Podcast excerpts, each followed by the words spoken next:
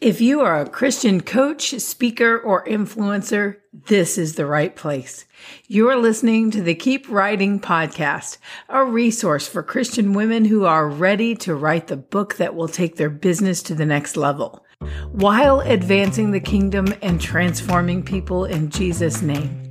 I'm Nika Maples, and this is episode 118. Hold on tight. If you've been in business very long, then you know there are some up and down seasons. And those seasons can be difficult to weather when we're trying to balance our home life, our church life, friends and family, and the business that God has given us to steward. It would be enough to juggle if we didn't also have the financial obligations that come with being a Christian coach speaker, or influencer. Because of course there are times when it seems the money is rolling in and we can meet all our obligations. And then there are other times when it seems like you don't know when the next crop is going to bring a harvest. During those times, I found that I turned to the word more than ever. In the lesson that I have for you today, I'm describing how I hold on to the word of God during the times when I need him the most. And of course, that spills over into times when it's not as difficult to run my business and things seem to be going smoothly. The habit during the hard times becomes the habit during the good times as well. If you've been listening to the episodes I've had for you the last few weeks, then you know that the lesson I'm teaching today is actually a throwback to 2014. At the time, I was just starting my business. I had left my nine to five job as a high school teacher. And I felt that the Lord was calling me to spend all of my time building this business as a coach, speaker, and influencer. And one of the ways that I was doing that was through having videos that I was constructing and building around the one year Bible reading plan. Each week I would read the Bible and pull out a verse that I felt God was wanting me to teach a quick lesson on. Well, I only recorded eight videos and those eight videos are the series that I'm playing the audio of for you in the podcast right now. I thought it was so important to breathe life into those lessons one more time because things in our past don't have to stay there if they can be repurposed for the present. You may have taught lessons. You may have built out a curriculum. You may have all kinds of projects that remain unfinished or that were finished but didn't go very far. And I don't want you to believe that those things are long gone. It could be time to bring them up to speed with a new twist the way I'm doing right now by bringing the audio from those videos to my podcast world so that new listeners can be exposed to these lessons who didn't even know me back in 2014. But while you're rebuilding an older project or older curriculum or something from the past, you'll have to hold on tight, just like what I'm talking about in today's lesson, because breathing new life into something that seemed like it was dead, that takes a lot of courage and faith. But faith is what brings God pleasure. It says in the Bible that it's impossible to please God without faith. So let us bolster our faith today. Hold on tight to the word and believe that whatever God has brought to your heart to create, you will see it through. He will see it through, through you. I hope this blesses you as you listen today.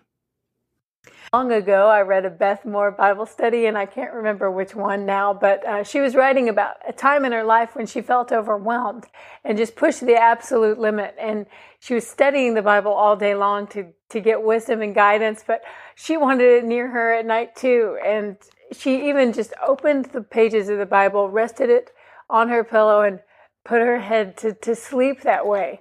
That's how badly she wanted to be with the Word and have the Word with her at all times. And after reading that chapter, which you know, at the time, it, I felt like, oh, that's kind of crazy. I've done that more than once since I've read that chapter. There have been times I have been overwhelmed, pushed to my limit. There was there wasn't enough time in the day to read all that I needed in the word. I would study it and then at night I just wanted the word with me. And I would cling to it even at night and rest my head on the pages of the Bible instead of a pillow. And it sounds silly, but there are times when we hold to the truths in the Bible eh, with greater tenacity than we do at other times. This week I thought, usually I hold to the word the way a child holds to his father's hand when they're walking down the street. And it's for comfort and it's for protection and safety, but at the same time, if the child lets go of the father's hand, nothing's going to happen. And if he lets go for a, for a moment. But this, during this period of my life, I'm in a dark season. I'm in a difficult and challenging season where I don't have the answers. And now, for, for these weeks, I've been holding on to the Word of God, not like a child holding to a parent's hand, more like someone holding on to the bottom of a helicopter when you're dangling over a canyon. My my arms are tired from holding the word so tightly. I'm in pain from holding the word so tightly, but I can't afford to let go because if I do, that's it. The only thing I have right now that's keeping me safe is my grip on the word. And this week's reading in the One Year Bible, the New Living Translation, reflected that same kind of desperation. Because in Acts 8 1, we read that Stephen is stoned for his belief in Jesus.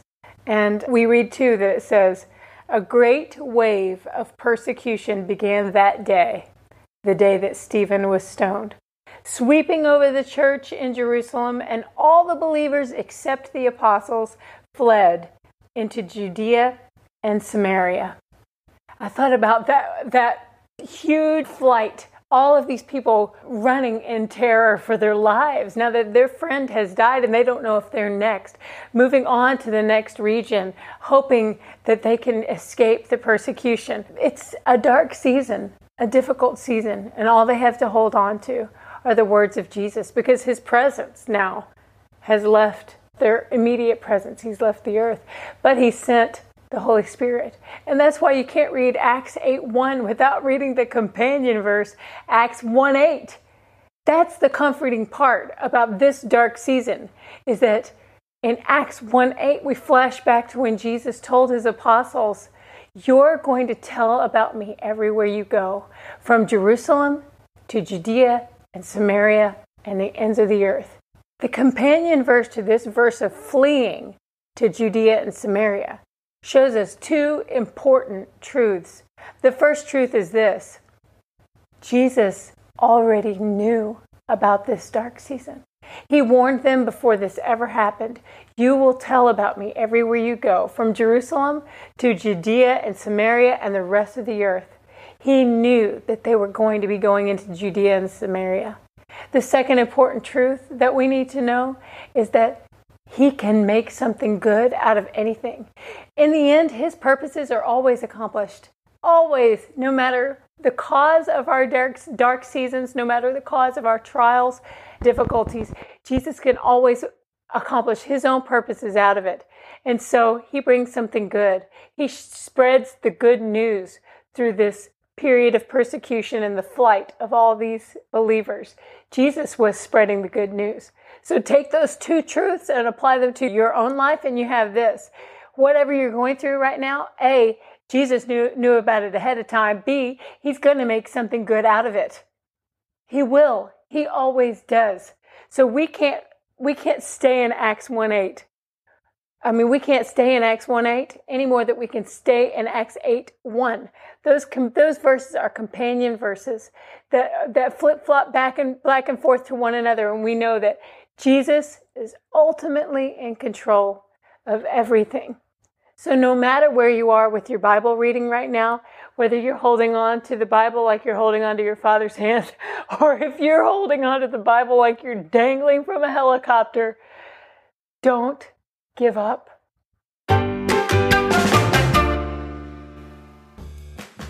Did you know that if you're not regularly speaking life, truth, and blessing over your writing, then you might be missing heaven's best for you? I've created a helpful tool that meets you right where you are so you can quickly and easily adopt a habit of proclaiming blessing in your life. It's called Truth Text for Writers. And when you enroll, I will send you a weekly, biblically based blessing statement straight to your text. Just pick up your phone, you'll see that text from me, and you can read it out loud. You can even rename my phone number in your contacts to be an encouraging sentence that you will enjoy seeing from time to time. Mine says, You are unstoppable.